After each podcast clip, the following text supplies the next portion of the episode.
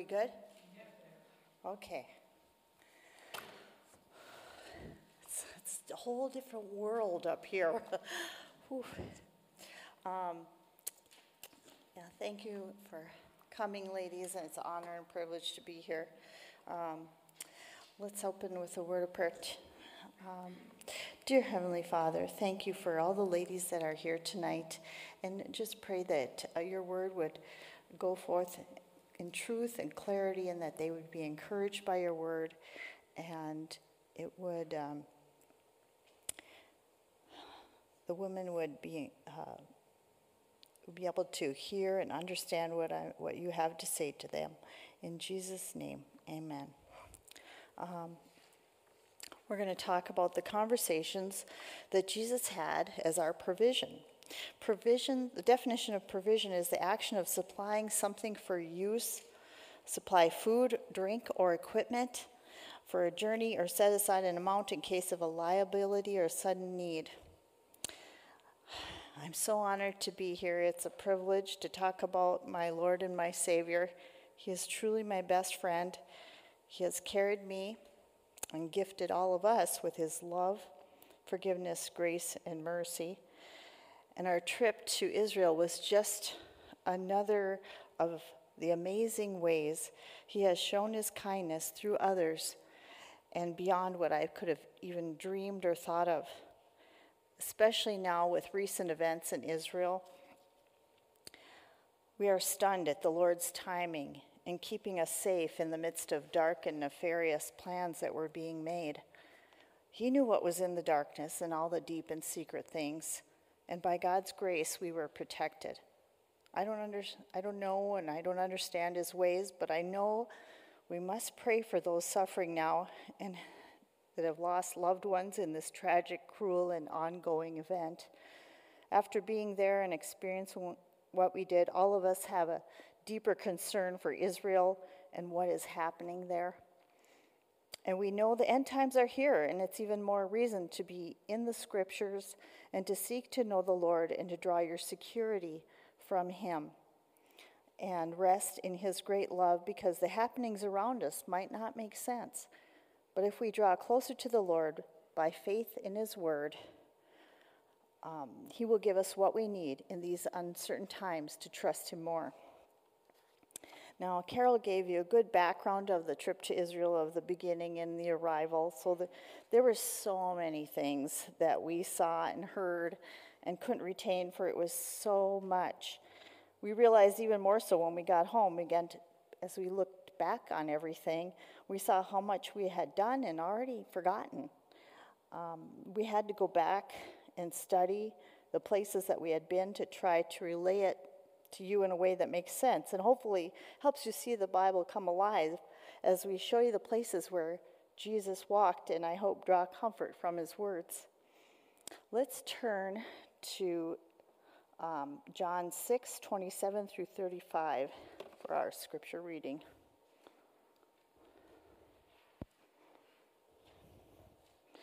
Well, I guess I started in 26. Jesus answered them and said, Most assuredly, I say to you, you seek me, but not because you saw the signs, but because you ate of the loaves and were filled. Do not labor for the food which perishes, but for the food which endures to everlasting life, which the Son of Man will give you, because the Father has set his seal upon him. And then they said to him, What shall we do that we may work the works of God?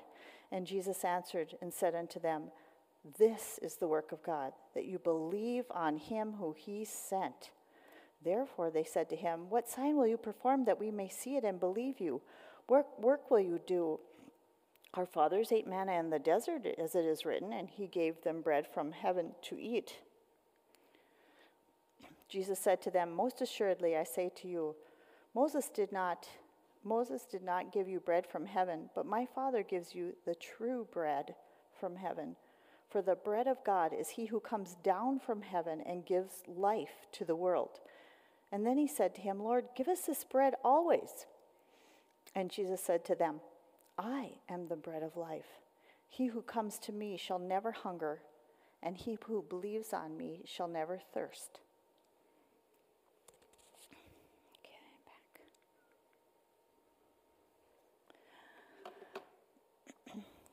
As we think about our conversations with Jesus, I'm going to take you around Israel. For example, to the northeastern edge of the Sea of Galilee, to the city of Capernaum. Capernaum. You're going to hear me pronounce it a lot of different ways. Where Jesus heals the centurion servant and what happened there as a result. Then I will take to the Nazareth synagogue where Jesus taught of who he is and also to where Jesus fed the 5,000 on that hill by the sea. Then we'll go to Bethlehem and see how they took care of their sheep, and the temple, and to the temple, to the sheep gate, as Jesus teaches of himself at the door, as the door, and the Good Shepherd, as we picture our dear Lord speaking words of comfort, provision, and life. Imagine being a Jew at the time, hearing things you've never heard before about the bread of life, the living water, the light of the world I am the door, the good shepherd. To the Jews of the day, the law was what was taught. The rules and sacraments are what was emphasized by the Pharisees and other religious rulers. Ra- the rabbi was the teacher, and it was only the elite that were able to become a rabbi, and only very special rabbis had shmika, which is, was authority come from God. And this rabbi Jesus, he was different. He taught with authority, he taught with Shmika. Where did he get it? He knew the Torah. His teachings were so strange yet oh so comforting. They imparted hope and life. Where did he, how do we get them? What laws do we need to keep? This man must have come from God because no man can perform these miracles with teachings so new and refreshing. I can't get enough of his words. There's love and peace in his eyes. He's not like any of the religious rulers. He has compassion on all who come to see him, and he even seems to know the secrets of the heart. Oh, perhaps he can help me and give me hope. I must know more. And I hope as we have our conversation with Jesus today, your heart will also burn within you, and you would say, Perhaps he can help me and give me hope. I must know more. Our conversation will be with Jesus as he heals. Our first conversation will be with Jesus as he heals the centurion's servant. Our first stop in Israel is at Capernaum, an important garrison town. Roman soldiers were strategically placed there under Herod Antipas. These were non Jews, probably recruited from outside Galilee, perhaps Lebanon or Syria. Centurions were the military backbone throughout the empire. Forgot. There we go. Maintaining discipline, executing orders. Perhaps one of the most famous sites outside of Jerusalem in Israel is the synagogue at Capernaum. Since its excavation, it stands partially restored from the late second or early third century. It is constructed of imported white marble, nothing cheap about it, although the present synagogue was built later. It was in the basilica style with a central aisle and aisles separated by columns. The whole building was oriented north to south so that prayers could be directed toward Jerusalem, and it was located, located about a 100 yards from the shore of the Sea of Galilee. Excavations revealed that Romans lived along the side of the Jews, once again adding to the many facts of the Bible that have been proven true by archaeologists. Now let's turn to Matthew 8, verses 5 through 13. And I'll be reading from the NIV, it's just easier to read. When Jesus had entered Capernaum, the centurion came to him asking for help. Lord, he said, my servant lies at home, paralyzed and in terrible pain. And Jesus, verse 7, said to him, I will go and heal him. In Luke 7, this story is also told, and Luke stresses how the people told Jesus of the centurion's Jewish sympathies and how he built the synagogue for the Jews. Now you will see the centurion's humility, even though he's a, in a prestigious position of authority. The centurion replied, Lord, ah, I do not deserve to have you come under my roof, but just say the word, and my servant will be healed. Possibly he may have heard of Jesus' healing of another nobleman's son, recorded in John 4. Then the centurion goes on to explain his authority as compared to his faith in Jesus' authority. For I myself am a man under authority with soldiers under me. I tell this one, go, and he goes. I tell that one, come, and he comes. And I say to my servant, do this, and he does it. He states that they do whatever I say, basically. Inferred is, Jesus, sickness and death, do whatever you say. So I trust that you can heal my servant. You are sent from God. Just as the, as the centurion was under the emperor's authority, when he spoke, his command was obeyed. His, this self understanding he applied to Jesus because Jesus was vested with God's authority when he spoke, and he did it with God's authority to heal. His word was effective because it was God's word. Verse 10 When Jesus heard this, he was astonished and said to those following him, I tell you the truth, I have not found anyone in Israel with such great faith. But what was so amazing about this is that the centurion, he was not a Jew. Yet he understood a very deep principle about Jesus that many Jews were missing. He wasn't taught as the Jews were, but this Gentile's belief in Jesus' person and authority was greater than any Jew of his time. Jesus continues speaking, and he said, I say to you that many will come from the east and from the west and will take their places at the feast with Abraham, Isaac, and Jacob at the kingdom. But the subjects of the kingdom will be thrown outside into darkness, where there will be weeping and gnashing of teeth. Well, this is a prophetical and a Jewish way of saying from all over the world, many Gentiles and Jews will get saved. But many of the Jews right here in Israel refuse to believe on me. That refusal will send them to condemnation. John 5:24 where Jesus is talking says, "Verily, verily, I say unto you, he that heareth my word and believeth on him that sent me hath everlasting life and shall not come unto condemnation, but is passed from death unto life." Then verse 13, Jesus said to the centurion, Go, and it will be done just as you believed it would. And his servant was healed that very hour.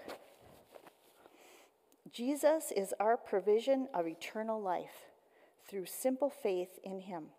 It's so simple, yet the religious of the Jews, religious Jews of the day missed it.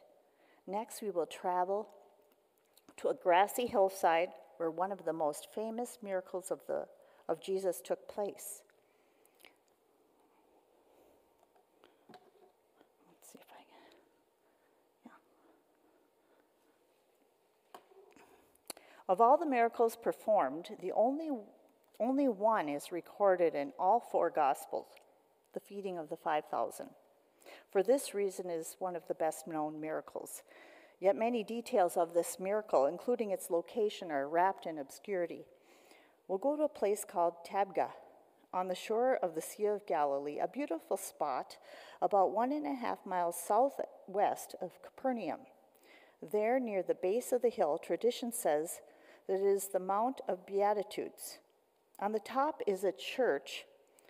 Um, there's a slide of the church that we visited and had a Bible study um, you can barely see, but there's part of an awning of a little place where we sat down and had a Bible study. The church also has a mosaic of five loaves and two fishes. And here we are, right here, the looking down to, toward the Sea of Galilee. From there, you can see a grassy hill going down to the Sea of Galilee, and it isn't the definite spot where Jesus was for this miracle, but scholars have landed on this place because in the book of Mark, specifically 645, which says the feeding of the 5,000 took place further east, east of Bethesda, Beth, Bethsaida, not in Maryland, on the very northeastern edge of the Sea of Galilee, where this picture was taken. The apostle John noted that the Passover feast was near, John 6:14. So we can conclude that it took place in the spring of the year. It is one of the most beautiful seasons of the year in Israel. The winter rains have come to an end and the hillsides are covered with a carpet of green. And Mark reports that Jesus had the people sit down on the grass, confirming that time of the year. So we can picture in our mind what the location looked like through the photos. Um, oh, you guys didn't see that. Sorry. I just realized. First time, okay? And uh, there's the church, and there's part of the place where, awning of the place where we sat outside and had a Bible study. I forgot. Sorry. Ah. All right, and now we'll go to the next one. All right. We will meet Jesus and the disciples in Matthew chapter 14, starting in verse 14. Jesus went forth um, and saw a great multitude and was moved with compassion toward them. And he healed their sick and taught them many things. Verse 15 And when it was evening, his disciples came to him, saying, This is a desert place. We're out in the country. And the time is now past. Send the multitudes away that they may go into the villages and buy themselves food. Notice the disciples see and tell Jesus what they think he should do. This is how we operate most of the time. We have needs and requests, so we bring them to the Lord in our minds, and we have a way that God should answer our prayer, and we think we know what a good God should do. The disciples were no different. They give Jesus reasons why they couldn't possibly take care of the problem, totally logical reasons also. To many people, we have nothing to give them, and it is late. But in verse 16, 16, Jesus says to them, They need not depart, give them to eat. And I'm sure the disciples were thinking, With what? We have nothing. Yet the Lord says, Feed them. We today give our reasons. We can't do things also. We say to the Lord, I, I can't do this. I'm too scared. Oh, I don't know anything. How can I go through this? This is too hard for me. Did you see what they said or what they did? And the Lord lovingly says, Take the next step, step and trust me to help you. Do the next thing. You are not alone. I, sh- I will show you my power in this. Put your faith in my word and rest in me, just like at salvation. And remember, my ways are not your ways. Verse 17. And they said to him, Well, all we have are these five loaves and two small fishes. Well, you, we know what those are from Carol's last message sardines. In other words, this is all we have, and it's nothing compared to the need. We say, This is what I'm like. This is all you have to work with, not much for this overwhelming task. It seems impossible. I can't change myself, or no one will ever change, or this is too hard. I can't do it. In our mind, all our reasons are perfectly logical and justified. But what we are missing is the element of a holy God. And Jesus said, Bring them to me. Okay, the Lord says in His grace and mercy, because we have just insulted the Lord Bring what you have to me. Okay, the Lord says, Believer, bring your tiny bit of faith and your fearful heart to me. Verse 19 And he commanded the multitude to sit down on the grass, and he took the five loaves and two fishes, and looking up to heaven, and he brake, and he blessed, he blessed and brake and gave the disciples, and the disciples gave the multitude. The Lord Jesus took what they had and blessed it and fed the people.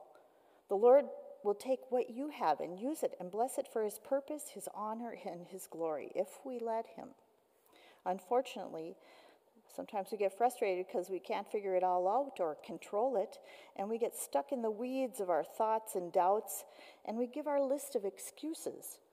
We say, I have no time. I'm too feeble to do anything. I haven't anything. I haven't any talents or gifts. I'm too old. I'm too young. I don't know anything. I'm not smart enough. I'm weary. All the worries I have. These are all excuses I have used and I know them well. We are familiar friends. But the Lord understands all of this. He understands the impossible predicament the disciples were in, also that Jesus put them in. What is he showing us here? Bring what you have to him yourself, your tiny bit of faith, your prayers, your means, your food, your house, your car, whatever it is. And thank the Lord for what he has provided and what he will do with your little bit. Put your eyes on the truth of God's word, a verse that speaks to you, write it down. Put your faith in what it says about the Lord, just like at salvation. Trust Him and thank Him for what He will do. Now, I know there's lots of people hurting for one reason or another. Some have been in long, hard trials, and we must make a decision every day to carry our burden or lay it at the feet of Christ. Most often, moment by moment, because our struggle is so difficult. Learning to trust the Lord in our most difficult trials takes time and growth, especially if they're never ending. And sometimes one ends and the enemy comes in with an, from another angle, and sometimes it's just long and hard. But take heart. The Lord tells us that in Him we have we can overcome the wicked one. Greater is He that is in you than he that is in the world. 1 John 4 4 says. Ask the Lord to direct your steps for strength and peace and build your faith. God's love and provision will be seen more real to you when you see Him in His works, in your life, and in answered prayer. 1 John 4 9 says, In this was manifested the love of God toward us, because that God sent His only begotten Son into the world that we might live through Him. And they all did eat, verse 20. And they took up of the fragments that remained, and there were 12 baskets full. The answer to the problem was not what the disciples expected or even thought of. And there's the little boy who gave up his lunch for Jesus, and Christ multiplied what he had. Perhaps we are sometimes afraid to trust the Lord, but not this little boy. And God honored his faith so be ready for the Lord to work differently than you expect. Allow the Lord to direct you in trusting in his direction. For this moment, the disciples saw the Lord miraculously feed people with an abundance left over 12 baskets. Who do you think got the glory in this? Did the disciples say, Oh, look what we did when we shared this lunch? No, obviously it's God's doing and He gets the glory, and our faith is strengthened. The Lord can help us in our struggles, whether big or small. Our walk with the Lord is a moment by moment thing. Although the Holy Spirit never stops indwelling us, God's word doesn't change. We do. One moment we are trusting and encouraged, and the next we are encompassed by fear and hurt and overwhelming circumstances and unanswered questions. Our friends, the disciples, were no different. Even though they had the Lord Jesus in their midst, and they could see, feel, and talk to him. Don't be discouraged, dear friend. He doesn't expect us to be perfect, but simply to trust in his love and who he is. We also find that his word reminds us as we look at our thinking as the witness of men. In 1 John 5 9, it says, If we receive the witness of men, the witness of God is greater. His word is greater than our thoughts, and we must bring them back to him. Further in the chapter, Jesus is teaching again, and he refers to himself as the bread of life, which he illustrated when he fed the 5,000.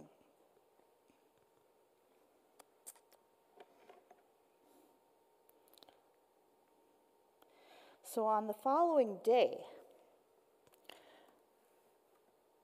there were people from the same crowd, crowds just following Jesus. And this was in Capernaum. Jesus' hometown. And Warren Wiersbe's commentary says the disciples were impressed how many were so diligently trying to follow Jesus, but he wasn't. But Jesus wasn't impressed. Jesus knows the human heart. He knew that they originally followed him because of the miracles, but now their motive was to get fed. End quote. So Jesus speaks to them on their level in John 6:27, "Do not labor for the food which perishes, but for the food which endures to everlasting life, which the Son of man gives you because the Father has set his seal upon him." He pointed out that there were two kinds of food, for the body which is necessary but not most important, and the food for the inner man, the spirit, which is essential. What the people needed to hear was not the, what the people needed was not the food, but life. Life is a gift. Food only sustains life, but Jesus gives eternal life. The Jews heard the word labor in verse 27 and misinterpreted it to mean that they had to work for their salvation in keeping with their thoughts steeped in works religion. They completely missed the word give. And looking through their religious works glasses, they thought they had to do something to merit eternal life, and that's nothing new. So many people today miss the gift of salvation because they don't understand God's grace and complete work of His Son, Jesus Christ, on the cross for us. His work so satisfied the law courts of heaven that there's nothing for us to do but believe it and take it by faith. Believe in what Christ's death, burial, and resurrection took care of for you. In John 3:16, Jesus said, "For God so loved the world that he gave his only begotten son, that whosoever believeth on him should not perish but have everlasting life." Those are Jesus' words. Instead, they work so hard and never knew when or if they have done enough. They live with a hundred pound sack on their back of guilt, fear, and insecurity, not knowing whether they have atoned for salvation or not, and at the same time totally blinded to the truth of Isaiah 64 6. But we are like an unclean thing, and all our righteousnesses, good works, are as filthy rags. Let's catch up with Jesus and his conversation with the people.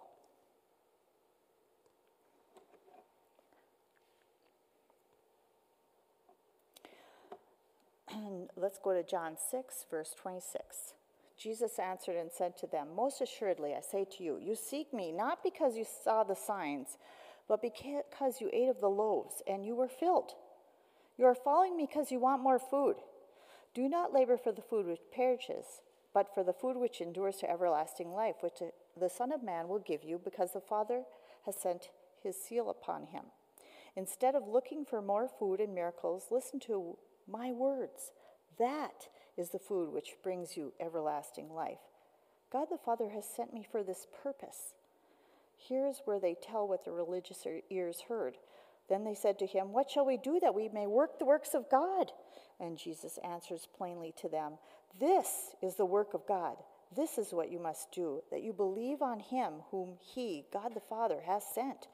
Notice how patient Jesus is with them. He understands how stuck they are in their religious ideas of works and earning your way to heaven.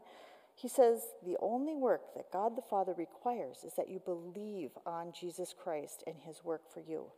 And 1 Peter 1 18 and 19 says, Knowing that you were not redeemed with corruptible things like silver and gold, not by how much money you gave, or your traditions from your fathers, religious traditions and sacraments, but with the precious blood of Christ as a lamb without blem- blemish and without spot. Back to our conversation. The Jews were always looking for a sign. 1 Corinthians 1:22 the rabbis taught that the, when the Messiah came he would duplicate the miracle of manna and these Jews were saying if Jesus was truly sent by God then let him prove it by sending manna from heaven. Warren Wiersbe says about this once again see and believe but faith that is based on signs alone and not the truth of the word can lead a person astray, for even Satan can perform lying wonders. In 2 Thessalonians 2 9, according to the working of Satan with all power, signs, and lying wonders. In verse 32, back to John 6, then Jesus said to him, them, Most assuredly I say unto you, Moses did not give you bread from heaven, but God did, my Father. Now gives you the true bread from heaven. For the bread of God is he who came down from heaven and gives life to the world. They were still not getting it. They said to him, Lord, evermore give us this bread. And Jesus replies in verse 35 I am the bread of life. He who comes to me shall never hunger, and he who believes on me shall never thirst. These two statements, shall never hunger and shall never thirst, say to me, Jesus is saying, I will fill you. I will fill your life. I will satisfy you like nothing else can, spiritually, eternally, and presently. He says in verse 37 He that cometh to me, I will in no wise cast out, by no means. I came down from heaven not to do my own will, but to do the will of him who sent me. This is the will of the Father who sent me, that all that is he has given me, I should lose nothing, referring to all that believe, but should raise it up in the last day. And this is the will of him who sent me, that everyone who sees the Son and believes on him may have everlasting life sees the Son in this verse refers to the present company of Jews who were questioning his authority because they saw Jesus grow up as Mary and Joseph's son. And Jesus knows what they are thinking, and he tells them in verse 43 Do not murmur against yourself among yourselves. Most assuredly, I say to you, he who believes in me has everlasting life. I am the bread of life. I am where you go to find it through me. Jesus says, and we acquire it by faith for our eternal life and for us in our present life. Sometimes we're just like the Jews. We have so much right before our eyes, yet we just don't believe it. We can believe in Christ's work for us, for salvation from our sins, but can He really fill our lives or fulfill our life like nothing else can? We are like the Jews that doubt His words because we can only see in an earthly way and we get stuck in our earthly thinking. How can the Lord fulfill my life? At the end of the day, when the funeral is over, when my husband just died, how can he fill me when I feel so lonely? No one cares. They can just move on. And I'm just here by myself. What you have just created is fertile ground for Satan's lies. Now the enemy comes in and plants seeds of doubt. God doesn't care. It's just downhill from here on, and I'm after all, I'm so old, I'll just wait for the next thing to happen. It doesn't make sense. How can I trust a God like that? This is human thinking without God's influence in our lives through the Word of God. And if we don't allow God's in, God to influence us, we'll be stuck there. And although we need to tell the Lord our frustrations and fears and pour out our heart toward Him, and know that the Lord does hear us and He cares about these things we must not forget about his conversa- part of the conversation. We need to listen and believe Jesus' words. Sometimes these things take time. Sometimes they're so hard and there's no explanation for it. Let the Lord speak to you as you go to Him as your Savior in this situation. He will answer prayer and comfort you. And you need the grace of God to heal and bring back your joy. And I promise you can heal and see the Lord answer prayer, and there will be joy. In His wisdom, in His wondrous way, there will be joy. And don't let your deep hurt go to waste. If the Lord has encouraged you in your deepest hurt, oftentimes um, you can minister to someone else who is in deep hardship. There are so many others who need encouragement in their trials too just an understanding ear or a non judgmental, caring thought can make all the difference. Then open your Bible and pray that the Lord will show you what you need to see about His love and Jesus Christ's work for you, and then thank Him for it. Allow the Lord to take your five loaves and two fishes and grow it, encourage it, and transform you or use it or give you a hope in your circumstances and fears. This is a growth process over time, and His forgiveness, grace, and mercy is always there. So we have seen and been encouraged by Jesus as the bread of life. Now we will go to Bethlehem, and let's look at Jesus as the Good Shepherd. Okay. Um,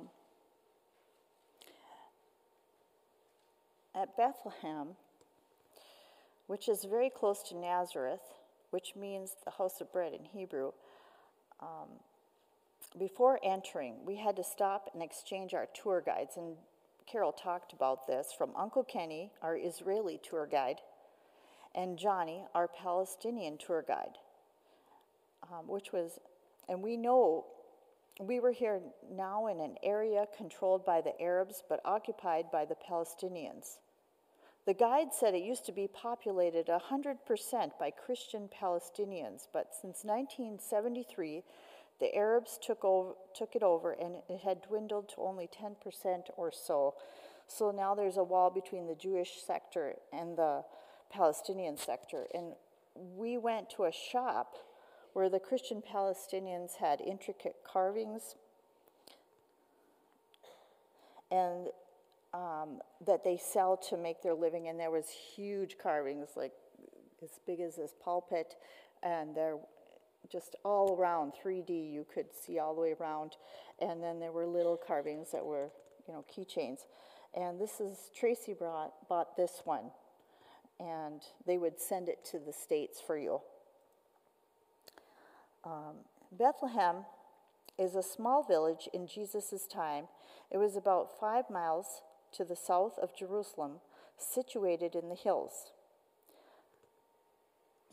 The village received enough rainfall to support agriculture, but it was also close enough to the Judean wilderness to encourage the raising of sheep and goats.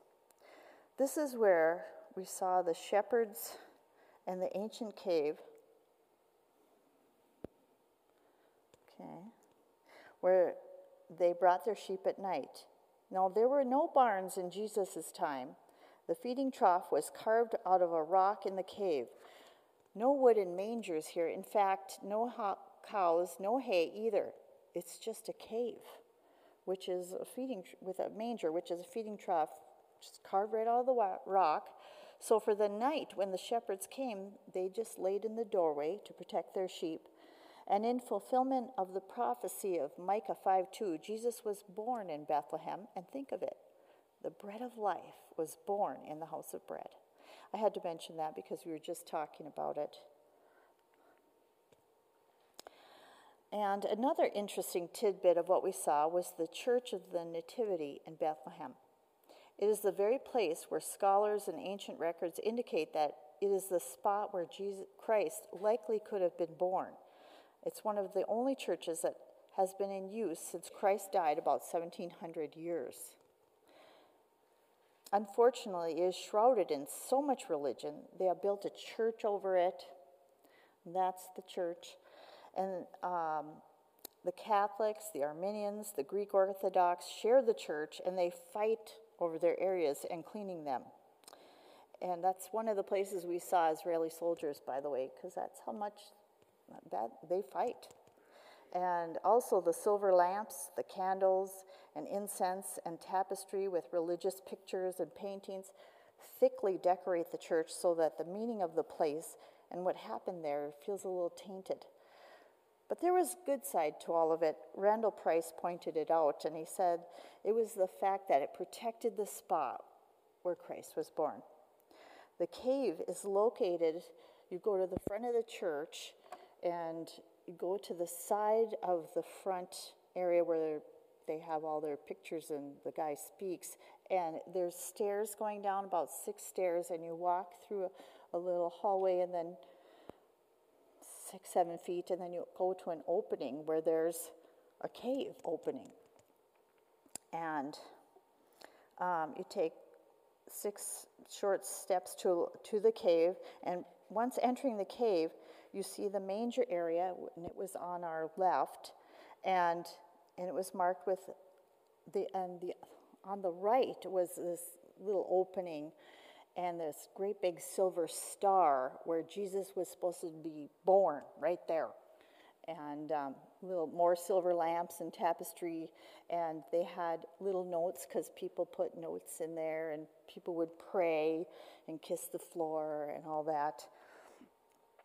But um, that is a very old church, and that's why Randall Price brought us there. He wasn't interested in bringing us to all the churches, but he said what happened because it's so old and that it's been so long they pretty much they think that that probably is the place where Christ was born.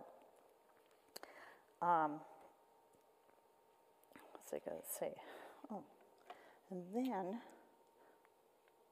there's went to the shepherd's cave, and there's our little Tracy there, and um, a shepherd's cave that looked like this.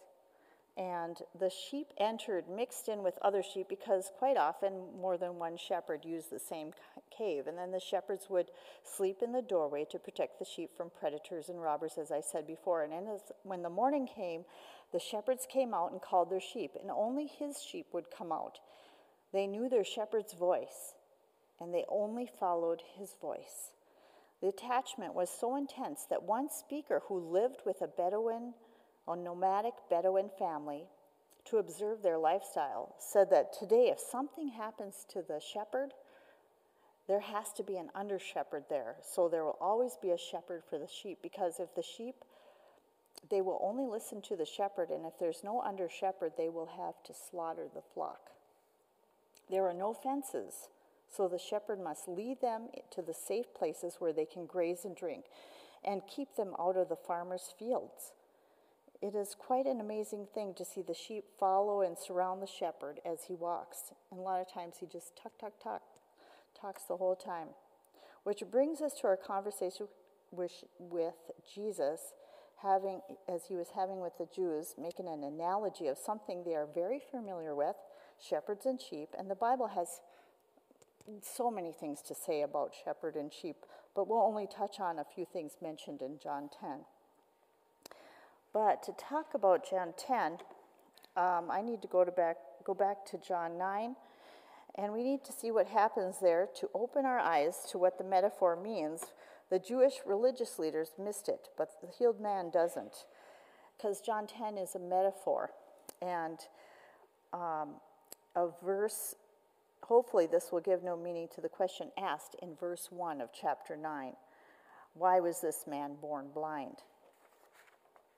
So let's let's go to the location. Well, as far as um, I have researched, scholars do not know exactly where this was happening, but one man, one commentary said the healing of the blind beggar may have happened uh, by the sheep's gate, and because that's where sheep are sold to the Jews for sacrifice, and that's where then Jesus continues on talking about the shepherd and the sheep.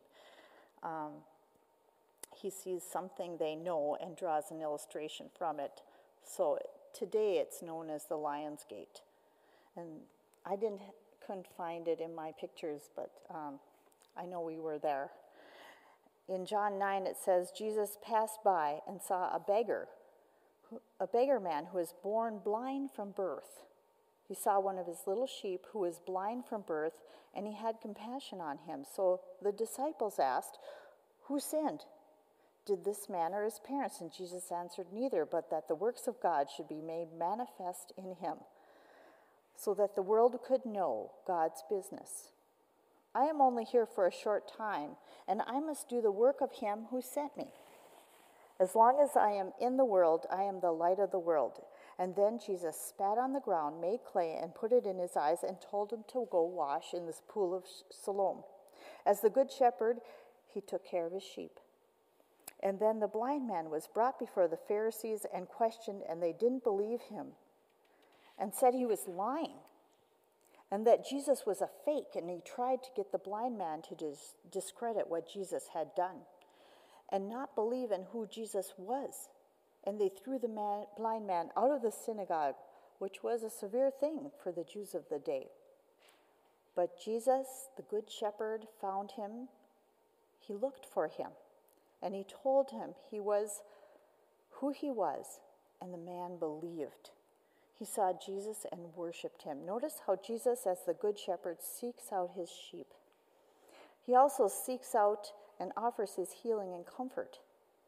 Jesus took him in when the Pharisees threw him out and when they should have been caring for him.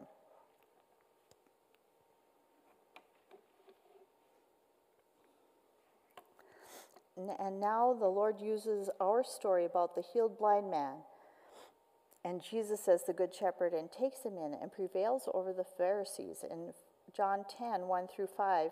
It is a metaphor of the Good Shepherd as he uses what happened to reveal the works of God and what Jesus is to all them that believe.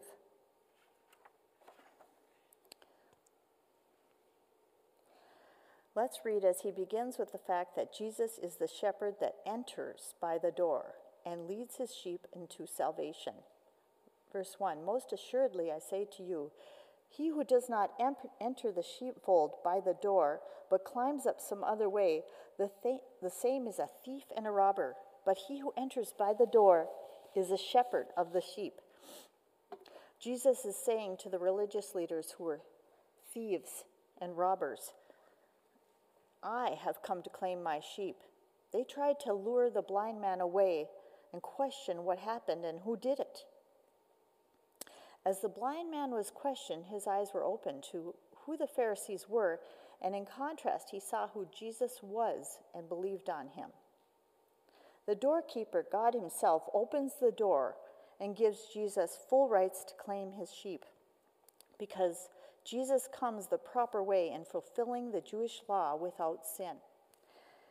He is leading them out of the fold of Judaism into the pasture of salvation that he has prepared for them.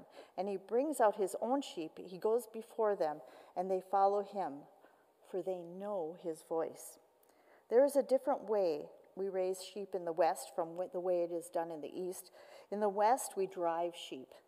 In the East, they lead sheep because there's no fences. They just trust the shepherd, for they know his voice. And to know his voice is to be constantly reassured of the shepherd's presence and care for them. It is evidence of his faithfulness and affection. Yet they by no means will follow a stranger, but will flee from him, for they do not know the voice of strangers. This can be applied to believers today as they trust the shepherd's voice. And, ladies, where do we hear the shepherd's voice? In the Word of God. Jesus used this illustration, but they did not understand the things which he spoke to them. He knew what they were thinking, and he changes the metaphor now. Jesus says, I am the door to abundant life, the gateway to the opening of the sheepfold. Verses 7 and 8, Jesus says to them again, Most assuredly, I say to you, I am the door of the sheep. If uh, and Jesus, um, I am the door. If anyone enters by me, he will be saved and will go in and out and find pasture. If a person is to be saved, he must enter the fold through Christ, as he is the entrance or the gateway. Through him, we go in and out and find pasture through, through Jesus Christ as the door. What does this mean? The door through which you go in is the to find is the door to find rest for your souls, and it is the same door in which you go out where you find nourishment and pasture for your daily needs. Jesus' point that the life of his sheep, whether they are coming in or going out, is always through him, our good shepherd.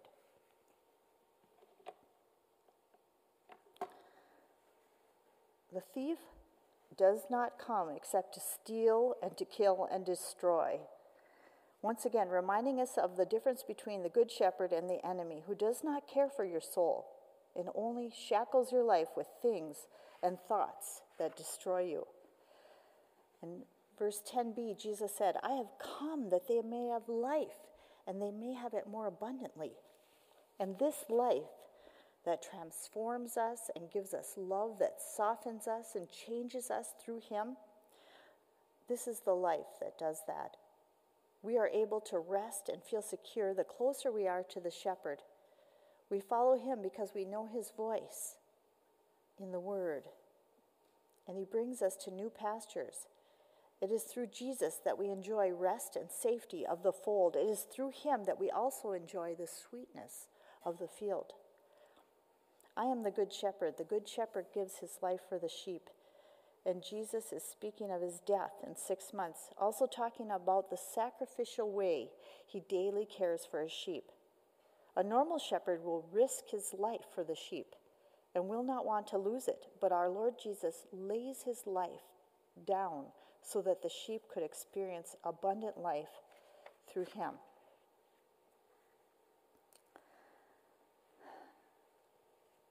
As our Christian life is lived through Christ, we can have the benefits of rest and joy and nourishment under His care as we trust in Him.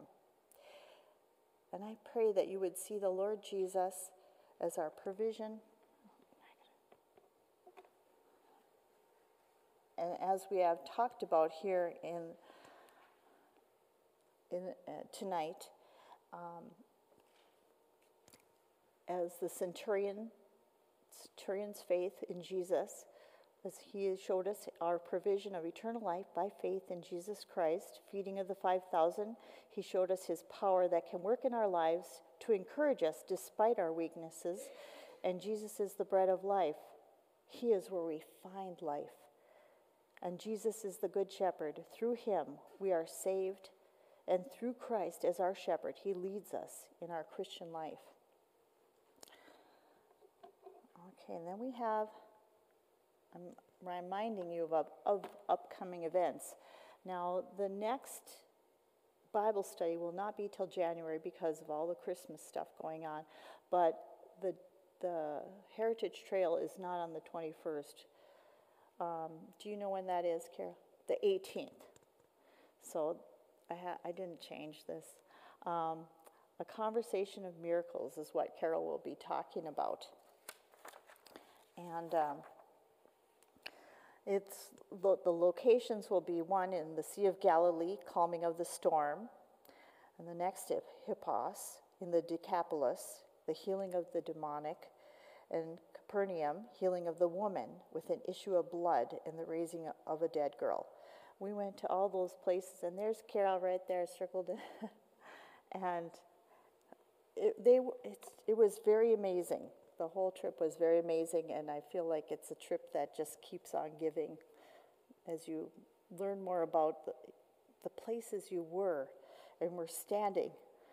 And you don't realize it while you're there, but when we got home and started thinking about all these things, you just, wow. I mean, we were wowed there, but you even come home and you still are wowed. Okay, well, let's end in prayer. Um,